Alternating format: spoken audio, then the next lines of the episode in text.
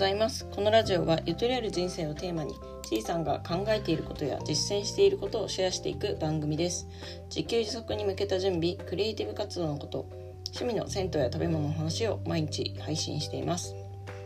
はいじゃあ今日も C ゆと始めていきたいなというふうに思います。まあ、順調にあの毎日更新はちゃんと続いてますね、えー、今日でどんぐらいだろう？4日目か5日目ぐらいかな。はい。本日もですね朝早く起きてで散歩してきてで帰ってきてっていう感じで今やってます。はい。最近ですねあのずっとこう筋トレを結構継続してたんですけれども先月あの、まあ、腰を痛めてですねで筋トレができなくなってで、まあ、今は腰は治ってきてるんですけれどもちょっとその筋トレをお休みしてなんかどちらかというと散歩とかストレッチとかそっちをメインにして、えーと、体がどう変わるかなっていうのを今ちょっと実験してます。はい、筋トレをやめたら本当に筋肉が落ちるのかっていうことですね。うん、なんか私毎月あの月初に自分の写真撮ってるんですよ。体の変化を見るための。まあその辺もねあのちょっと変化を比較していこうかなというふうに思っております。はい、まあ、今日は別にその話じゃないんですけどうんと今日の話はですね、まあ、ちょっとそのフリーランスの働き方について思ったことがあったので、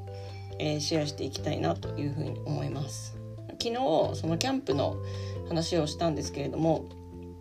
あのキャンプってその1泊2日でちょっと旅行みたいな感じなんですけれどもその割には割とあの低価格というかあまりお金をかけずにできる遊びだなっていうふうに思うんですよね。はい、まあ1泊2日で旅行行くってなるとやっぱりなんだろうなんか数万円かかるじゃないですか。結構どう頑張っても。うん、なんですけどキャンプだとそのまず宿泊費がえっとまあ、キャンプ場によるんですけれども私が今回行ったのは1500円です1泊。はい。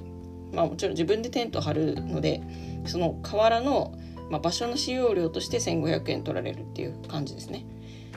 で、えっと、食事ですね。食事の方は、うんと、これもね普通の旅行だと結構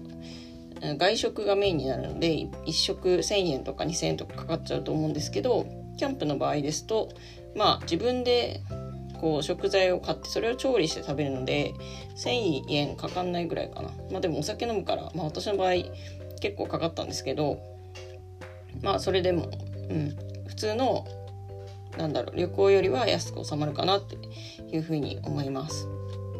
まあ、交通費はねそのどこに行くかにもよるんですけれども今回私の場合は2000円ぐらいでした。っていうのでえっとまあいろいろ合算してもだいたい7000円ぐらいの、えー、お金だったんですねキャンプキャンプにかかった、えー、お金自体が。まあ、道具代とかは抜いてるんですけれども道具はま繰り返し使うという前提でねはいまあ、大体そうですね7,000円からいっても1万円弱ぐらいで1回のキャンプが楽しめるっていうわけなんですけれども、まあ、その費用計算をしててちょっと思ったことがありましてあの私今ちょっと1枚4,000円ぐらいのイラストのお仕事を受けてるんですけれども、えっと、そのキャンプ中にですねあのそれを2枚書いたんですよ。はい、まああのテントの中とかあとはちょっとした空き時間にキャンプチェアに座りながら、えー、それ書いてたんですけれどもって考えるとですよあのキャンプで7,000円使いつつキャンプ中に、ま、8,000円ぐらいの仕事をしたので、まあ、8,000円稼いだって考えるとなぜか遊びに行ったのにそのお金がプラスになっているっていう状況になったんですよ。でこれ面白いなと思って会社員の時は、まあ、基本的にそういうことはなかったんですよね。はい、仕事は仕事だし遊びは遊びだしでその時間っていうのが明確にこう区切られていて、まあ、遊びながら稼ぐっていう発想はなんないですよねあの副業でもしない限り。うん、っていうのがねあのフリーランスと会社員ってあの違うとこなのかなっていうふうに思いました。フリーランスだと,、うんとまあ、あんまりその時間と場所のこう仕事の縛りがないので、あ、遊びに行った先でも別に仕事していいし、うん、土日とかあの普段会社員だったら稼働しない時間でも仕事していいというところがね結構大きな違いかなというふうに思います。はい。まあ、そんな感じでですねえっと来月からフリーランスになるということでね、まあ、今はそのちょっと準備段階っていうことで、まあ、仕事は受けてはいるんですけれども実際に本格的にこう稼働し始めるっていうかお金とかいただき始めるのは10月からになるかなというふうに思うのでえっ、ー、とまあちょっと9月中にちょっといろいろ準備しつつその最適なこうフリーランスの働き方みたいなのも模索していきたいかなというふうに思っております。はい。てな感じで今日はキャンプ中に発見したフリーランスと会社員の働き方の違いについて、えーと、お話ししてみました。はいまあ、今回のシェアした内容はそのよく言われる好きなことを仕事にするとはちょっと別の話だとは思うんですよね。例えばそのキャンプが好きだったとしてもそのキャンプ自体で収益化するっていうのではなくてキャンプをしながらあの収益活動するみたいな、あ、そういう感じなので、うんと、そことはちょっと話は違うのかなっていうふうに、えーと、思っています。まあね、好きなことを仕事にするっていうのは結構私地雷というかあの慎重にやった方がいいと思ってるタイプなんですよね。なんか好きなことでそのを、ま、ネタにしてこうマネタイズするとなんかその本来好きだったことが嫌いになってしまうんじゃないかっていう話があって、うん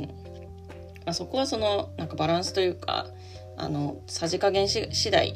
だとは思うんですけれどもやはりお金が絡んでくるとねいろんな制約とか縛りとか出てきちゃうと思うので、えっと、そこにちょっとその好きなことっていうね